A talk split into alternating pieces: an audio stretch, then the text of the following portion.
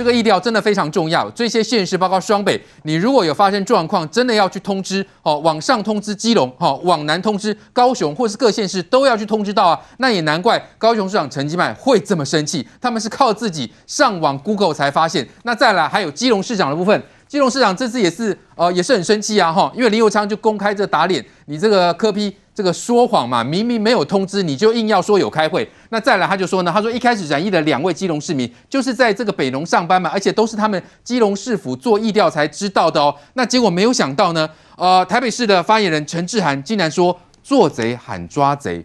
天呐，怎么会发言人会会有这种回应呢？微软，这个发言人是代表柯批吗？哦，他前昨天前一天才去呃批陈时中，陈时中给他建议说哈、要要做这个筛检，他竟然说不解，现在还去批林右昌说做贼喊抓贼。呃，我们把柯文哲身边的发言人分两种，第一个台北市政府的发言人，请你记得一件事情，你没有拿到半张台北市民的选票授权，你是代表这个市政府。去发言不是代表自己，你没有半张选票，你没有经过国家考试。我看到台北市不止这个事情了，连台北市议员在议会里面质询市长，市长没讲什么，发言人马上开始开轰骂议员呢。哦，你把民主社会的 check and balance 制衡当做什么？官员不见得要卑卑躬屈膝，可以大家谈，但是一个发言人，当人家议会在监督的时候。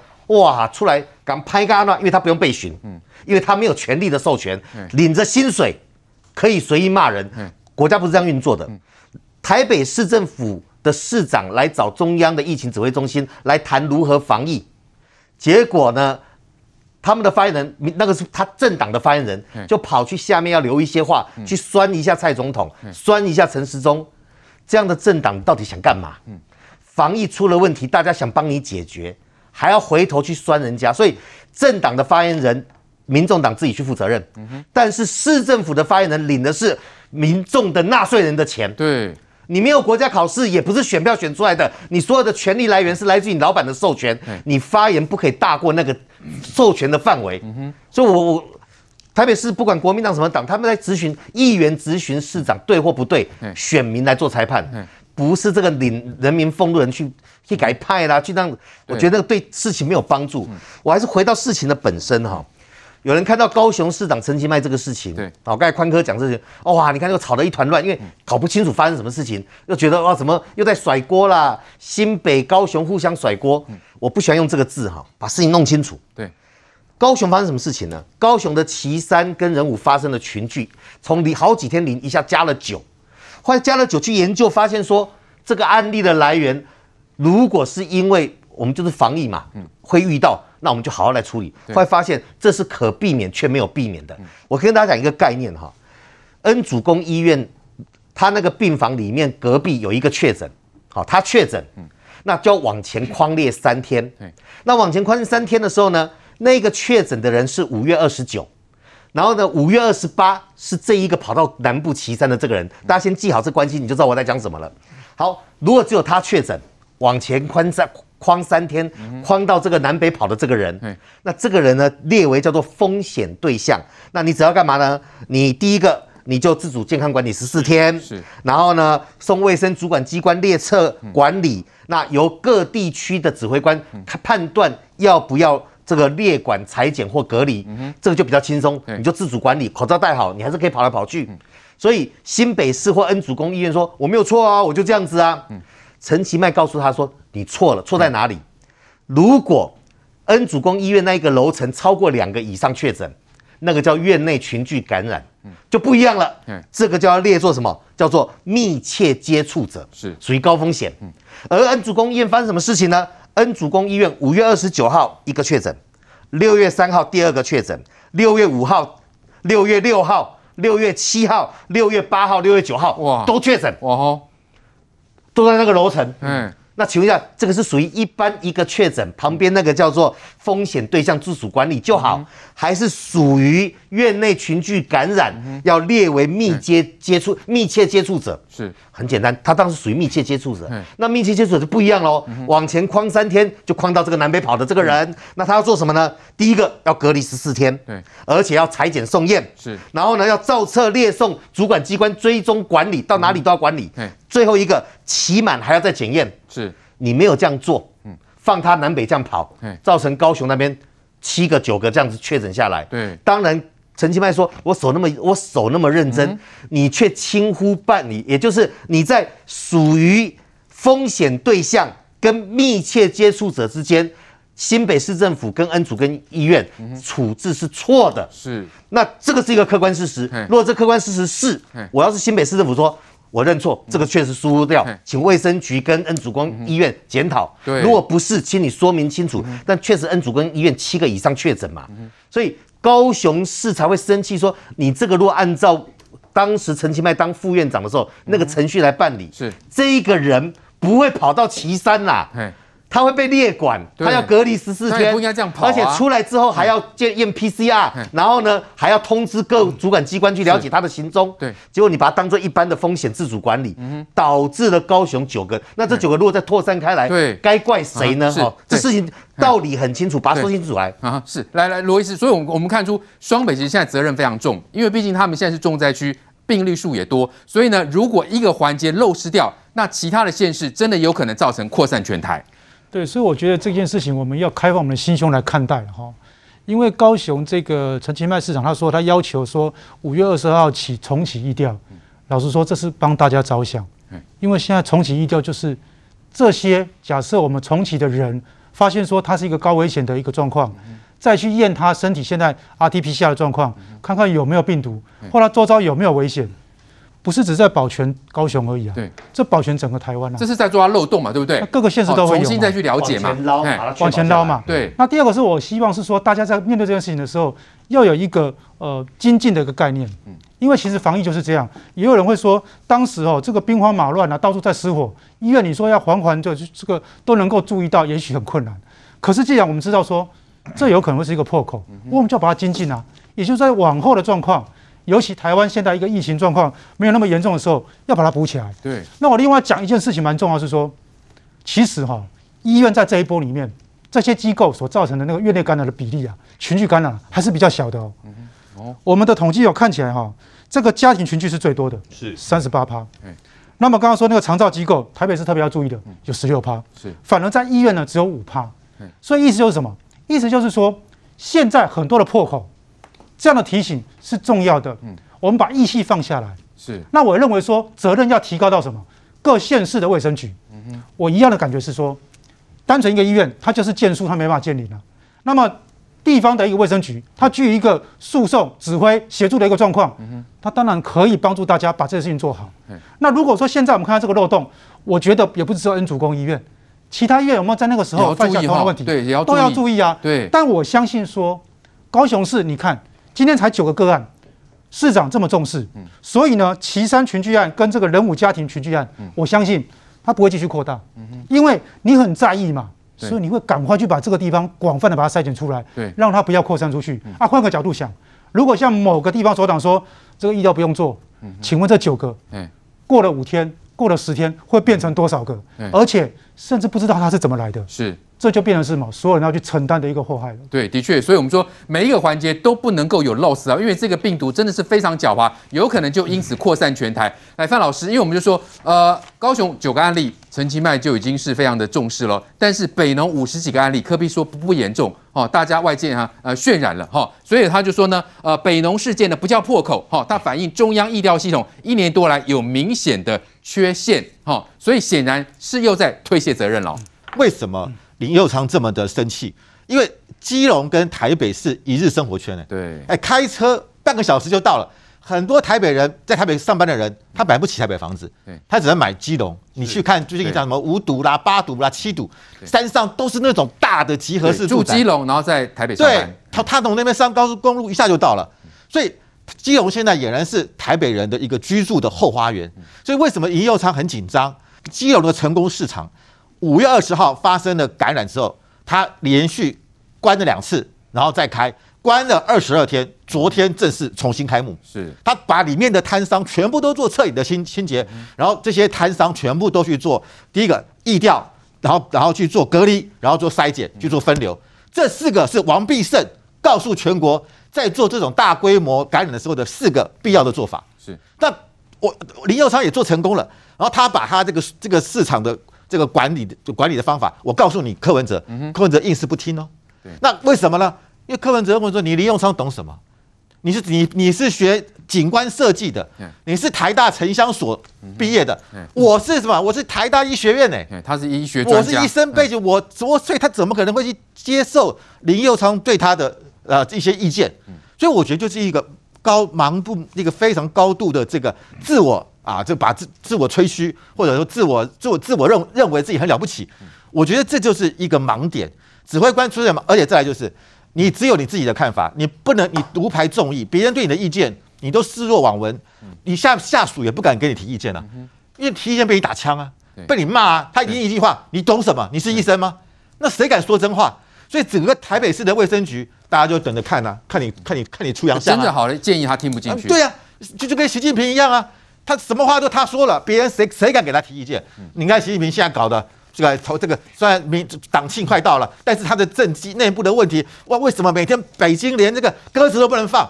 啊，担心呢、啊，因为大家对你怨声载道啊。你柯文哲也是一样啊，所以我，我我觉得今天为然后你还甩锅说啊，这个我们这个这个是基隆造成的，等等等等啊，一半的病例来自于新北基隆。对，所以我我难怪李永昌要生气，是我们找到了这两个在北农上班的人，还是我自己找的？对。你你有没有提供我资料？嗯，所以我我我我们可以看到，就是说，在这个情况下，自己做不好，还要甩锅给别人，还要把责任推给别人。对，所以难怪李佑昌这么生气嘛。他说你发言人还骂人，呃，你发言人还出来骂人。对，好，所以我我我觉得今天就是因为台北，你看最最早我们看到这次这个五月十五号开始最早的疫情也是万华，台北造成的，新北是受害者。现在呢，这个这个这个同样啊。台北农产也是在台北啊，对，别别的县市，新北是受害，就你还怪说，呃，这个一一半病来自新北基隆啊，我们都不能看按照户籍，所以就是因为这样，我们才要由中央直接来进驻。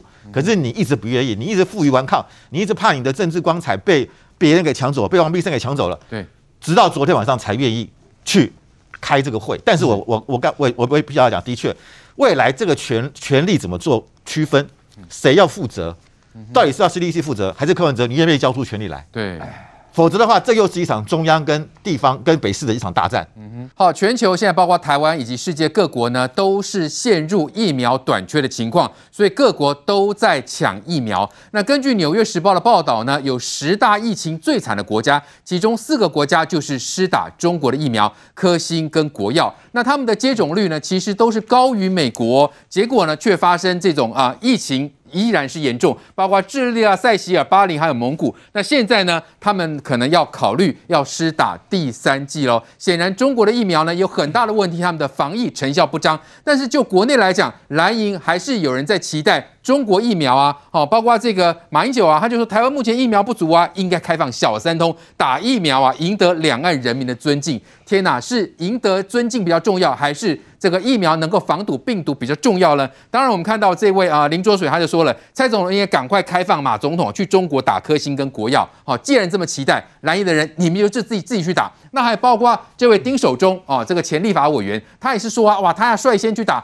这个中国疫苗，结果被发现。他既然已经打了 AZ 疫苗，而且是医院通知属于第一类施打的哦。要请教嶔煌，就有人质疑啦，为什么丁守中可以优先施打疫苗嘞？对，中央这边要分两个部分来看，哪两个部分来看？第一个部分先讲一下这个马总统的事情，以及那个所谓的四个国家打中国疫苗疫情严重。我觉得这两个部分呢要分开来讨论。第一个先看一下哦，因为有人一直在讲中国疫苗，一直在讲中国疫苗，而且不但讲中国疫苗呢，还告诉你说，你看像马前总统跟马办。他就跟你说，台湾应该要接受中国的疫苗来啊，要这样才能赢得两岸人民的尊敬啊。但我请问一下，今天我们需要疫苗这件事情，为的是人家的尊敬，还是为的是希望能够得到一些政治上的承诺吗？显然不是嘛。我们今天看待疫苗的时候，跟我们看防疫一样，为的是希望能够解决疫情嘛。所以把两个混在一起做操作，就会让人家觉得这种连结对当前的防疫没有帮助，而且你突然制造大家的混乱。而且各位再看一下。中国疫苗哦，我们陈部长讲话真的都比较客气啦，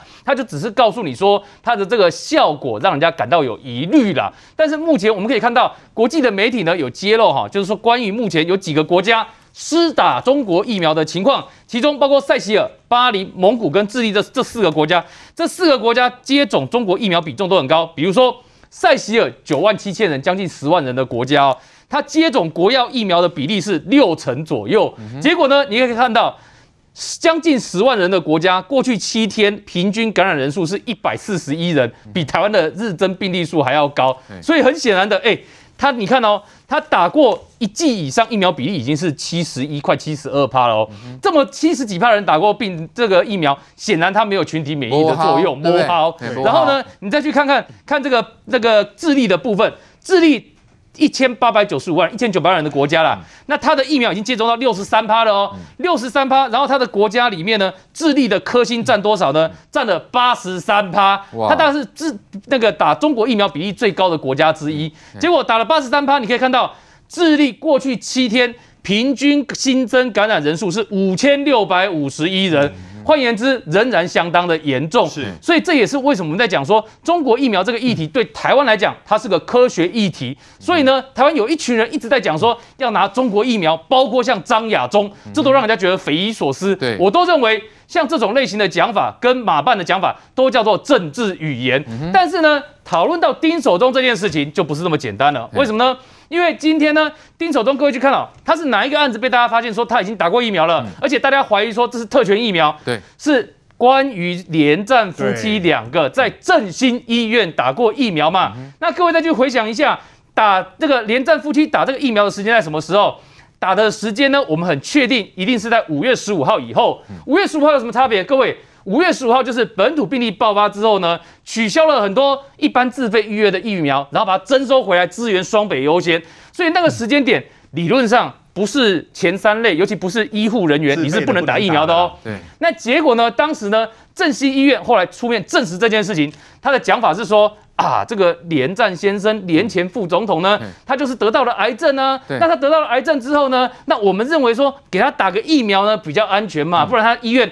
进进出出，进进出出的有危险呐、啊。对，那帮他打完之后呢，顺便连带的连夫人也给他一针吧。嗯、我请问你，这顺带两个字，你觉得有这么的合情合理吗？都很顺便，就是都很顺便嘛。就连前副总统，你说他是病患当事人，你帮他打一针，而且还没有依照当时政府的规定哦，这本身已经违规了。对，那你又连带给他夫人一针，那我请问你，这也顺便的太自然了吧？所以当然，振兴医院因为这件事情呢，也被人家发现说，那丁守中是不是也是顺便的？